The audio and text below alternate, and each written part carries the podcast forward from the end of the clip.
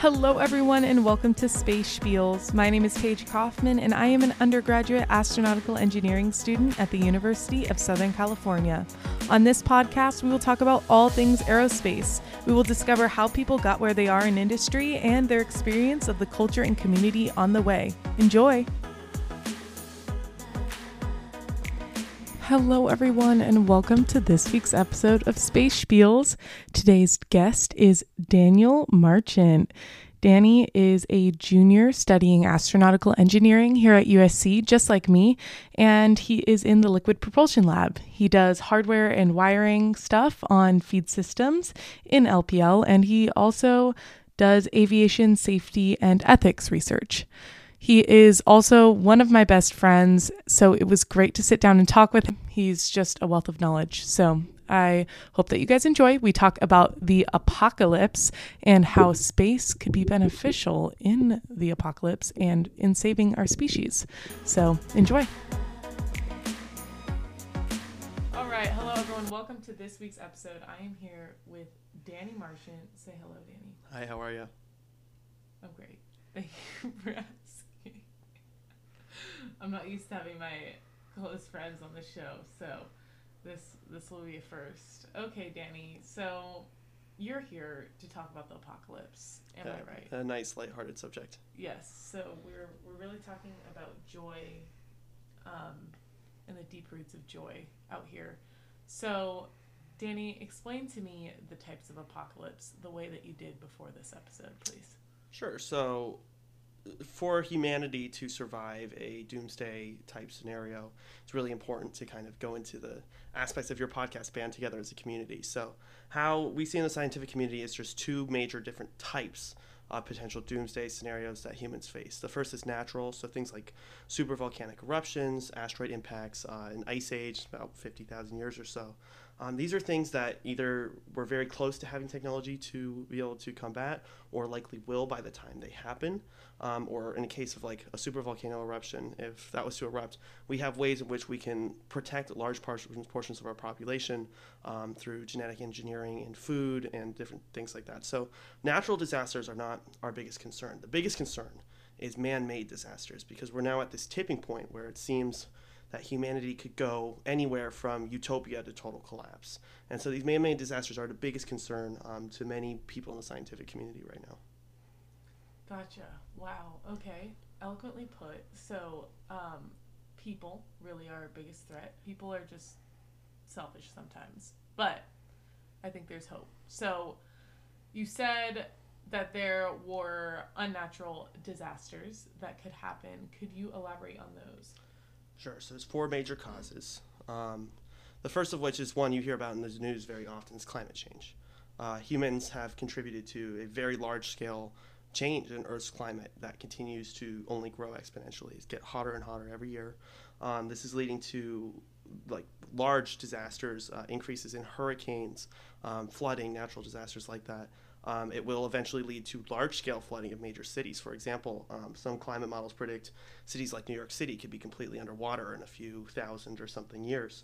Um, and so climate change is a major concern, um, especially as it o- is only going to take a few dozen degrees Celsius to make Earth essentially uninhabitable to humans. Um, so that's one.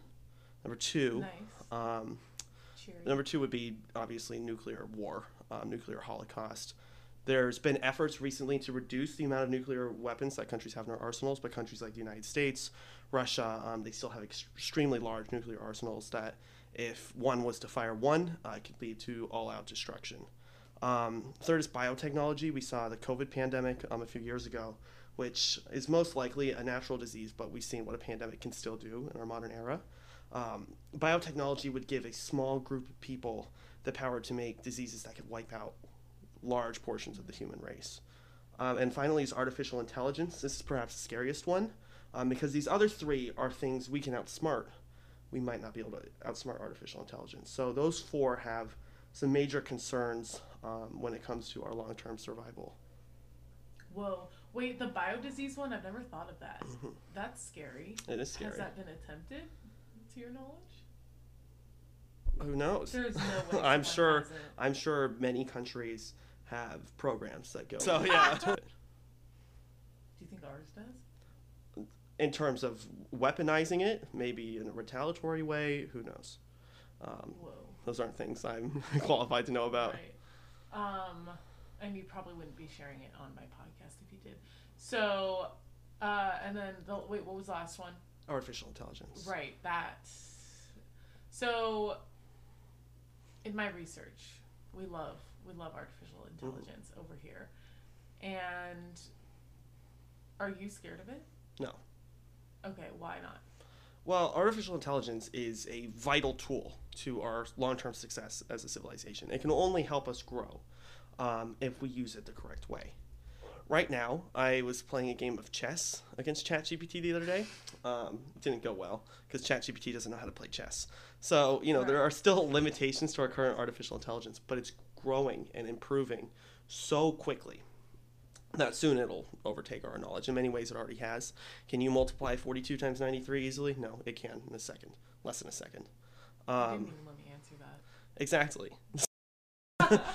like it had already gotten the answer before you could even think about it. So artificial intelligence is growing really fast, but it can also be used as a tool in a lot of our communities. We've seen NASA, for example, um, using um, artificial intelligence to design a new spacecraft. They're having a factor of reliability and success of like three compared to man-made designs. Um, artificial intelligence has been used to detect cancers and cures to cancers at rates far faster than humans ever could. So artificial intelligence is a hugely important tool, and what's honestly probably one of the largest objectives for humans in the near and large scale future is once we create a super intelligent AI, whatever you consider that to be, we want one that is on our side.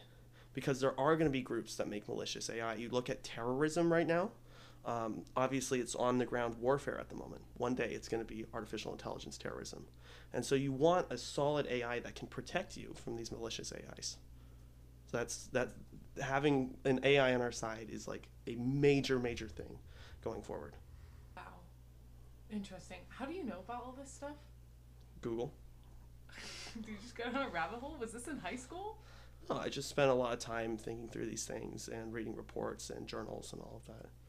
Do you have a um, apocalypse food storage? uh, do I have a food supply? Um, no, although I do have like an emergency supply in case of natural disasters like cans and stuff, but not for a Oh. large scale apocalypse. Okay, An important thing, kind of on that, is none of these events would likely wipe out all humans. Um, there are certain points, probably. I I read a study on this um, a little while ago where um, below some certain population threshold, industry could collapse, right? So our businesses and all of that could collapse. But we'd still have agriculture, so we'd still be able to survive. Um, there's a certain threshold in which agriculture could collapse, and we'd go back to like a hunter gatherer society. Um, but I think the number was between something like 105,000 individuals. As long as that many survive, it's popular. It's it's possible to repopulate. Um, and so while a, an attack could wipe out a large part of um, like humans, it's not all lost because we inhabit so many different remote corners of the globe that there are pockets of people who will survive elsewhere. And that leads us kind of to the space thing. Is one of the most major things we can do to reduce our chances of extinction is leave the Earth, become an interplanetary species. So before we get to the space stuff, Sure. I went down a YouTube rabbit hole, and it's just this couple that does a lot of traveling, right?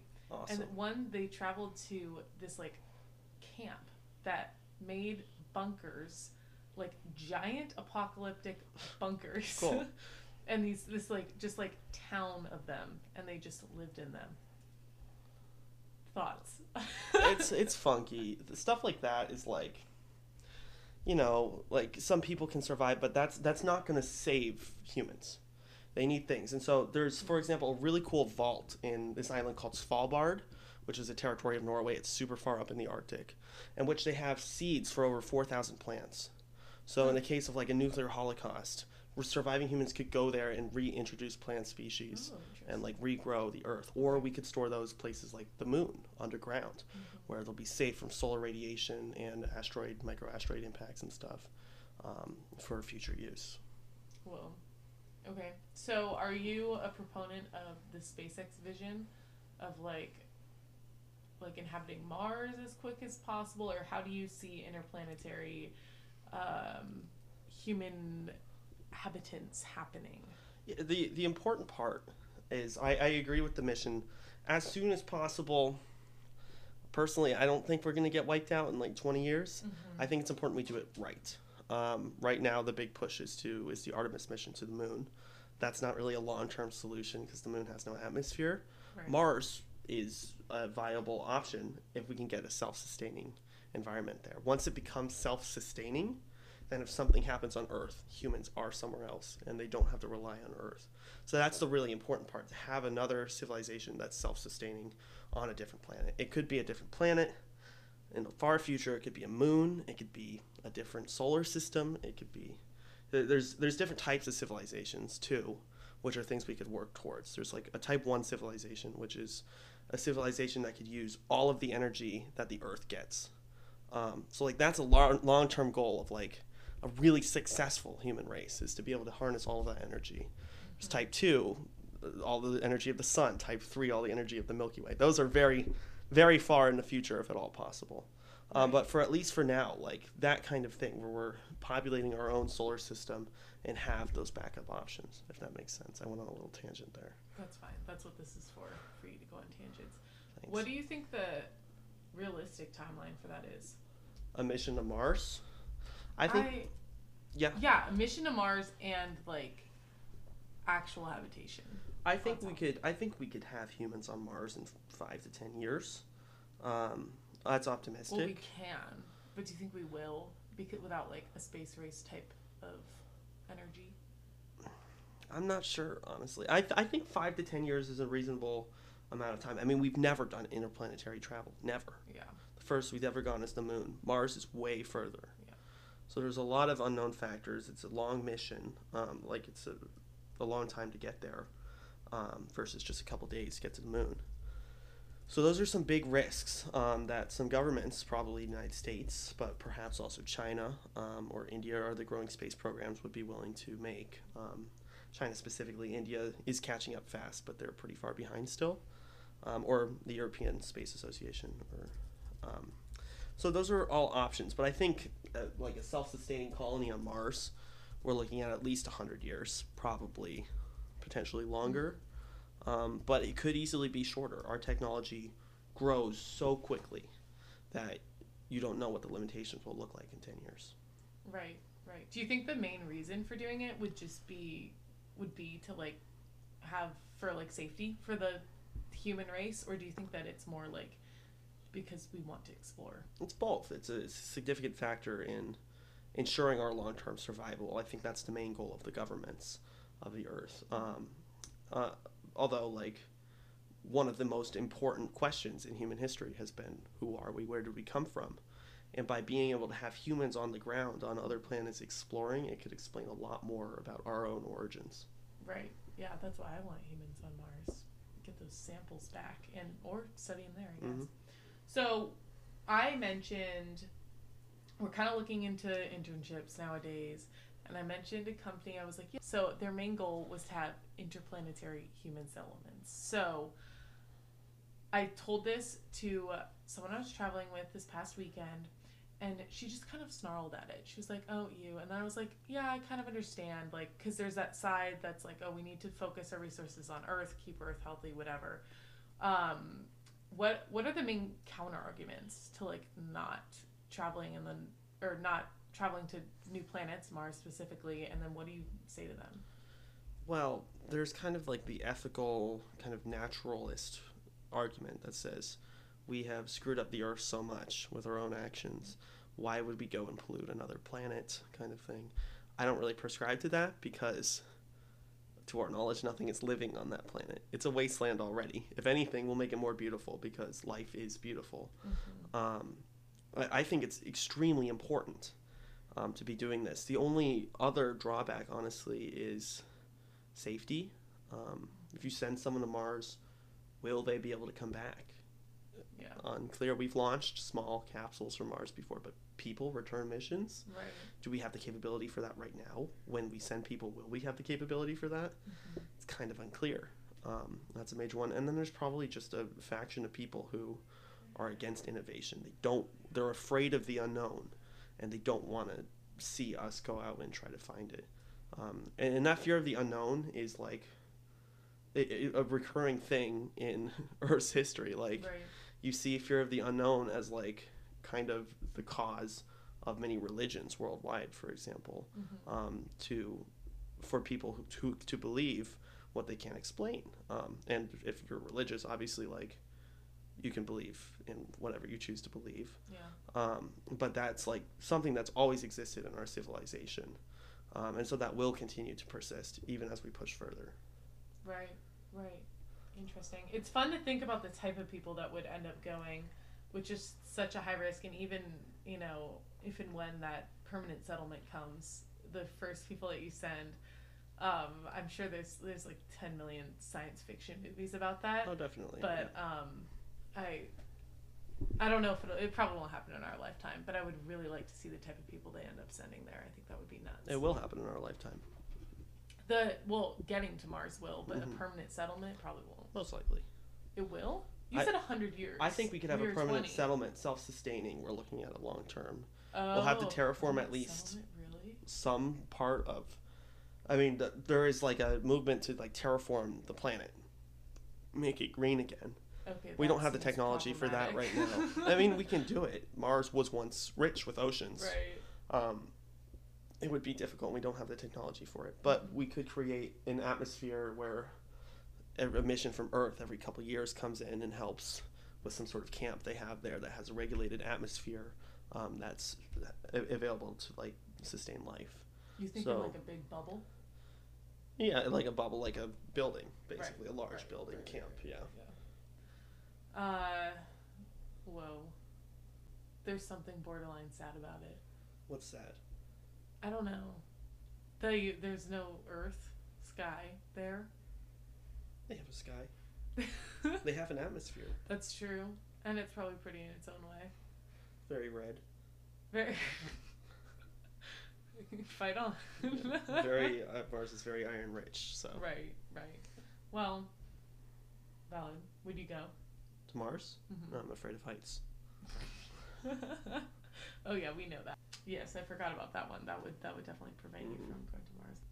Well, one one popular thing you could kind of ask about is like why? Why survive? Oh, okay. So, what would your answer to that question be? Well, uh, there is no good answer. That's the problem. Um, with a collapse in our civilization, like worst case scenario is humans stop existing. Our civilization collapses. I don't know about other life on Earth, but probably wouldn't be too great for them either if we go out because we're one of the most honestly adaptable we're definitely one of the most adaptable species on earth if not the most adaptable. Um, and our ability to adapt has been able to keep us alive for a long time. Like the black plague wiped out 10% of the global population and it was followed immediately by the scientific revolution. So you know like we've shown history of adapting for a very long time. However like in terms of long term it's important for us to continue to kind of explore the universe because we are made from all the same stardust that our sun is and that our planets are So right poetic. and I, I like to view it as we are the universe kind of recognizing itself. Because we're created from the same things, right? So we're the mm-hmm. living representation of the universe. And so our question that we have to answer is where did we come from? Right. And by doing that, we have to explore. We have to leave our solar system. We have to see what's out in the Milky Way. That's probably the physical limitation we can, but we can telescope things way further. We can see a lot. We continue to explore. Um, and most importantly, if we continue to exist, um, things will get better. Our population has grown tons. The quality of life has increased in every way because technology continues to get better and better. And so you, we're going to have an ever growing population of young people for decades and decades, centuries, centuries, hopefully millennia, that will be able to contribute scientifically and advance human knowledge. And so by keeping ourselves alive, we are recognizing more in the universe. And perhaps the last one, a little sentimental, is do we owe it to the earth that's given us life to save it? In five, in, in a billion years, the earth will be uninhabitable because the sun continues to get brighter. right, In about five billion years, we think the sun will swallow the earth. right. Could we do something about that? If we're still around, could we save our planet, find a way to pull it out of that reach and make it a habitable place for humans for eons, forever? Um, Interesting. So those are the two big ones for me: wow. explore the universe, What? save the Earth. that was nuts. You just went on about that. So on something you mentioned were animals. Yeah. That I just wanted to touch on before we wrap Sure. up, which is, do you think we'd ever bring animals to Mars? Because I want to bring my horse with me. I, I think it's important, although I hate to break this to you, the first animals that'll probably be brought are livestock animal animals. Um, so for food, um, unless our um, gene editing and our uh, genetically modified foods um, get so well that we can grow meat on trees, oh right. Yeah. um, then we wouldn't have to bring animals. Um, but you know, someday, far in the future, um, there'll hopefully be leisure activities on places like Mars where you could bring animals like horses um, if we're still riding them by that time. oh, Um, if we're still riding them yeah. by that time. I thought of one more thing Okay. on why we should keep going. Okay. Um, so nothing lasts forever, right? No species exists forever. mm-hmm. And so we were kind of talking about the history of humans, right? Right. Like where they came from, how we've adapted. The best way to go extinct is to evolve into some higher species. Is to continue to grow so technologically advanced, um, intelligently advanced, that we become like truly like a universal, like a, a life form that can reach unfathomable parts of the universe. Um, I think that's really cool, and that should be like the long term goal is to you know continue to make ourselves better, basically. Right. Yeah. A little bit scary, also.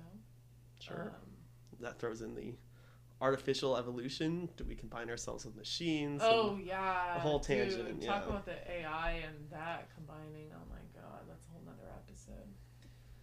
Um. All right, I think that's all I have for you. Do you have anything else that you've thought of to mention? yeah, space dolphins. I'm just saying, if- pink? if- you know if- pink dolphins are real, Yeah, They're cool.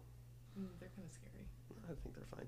Yeah, one of the most intelligent species on Earth is dolphins, and so if we go out, my money's on the dolphins. Although I'm just saying, if typically in mass extinction events, um, ocean animals have had a better chance of survival.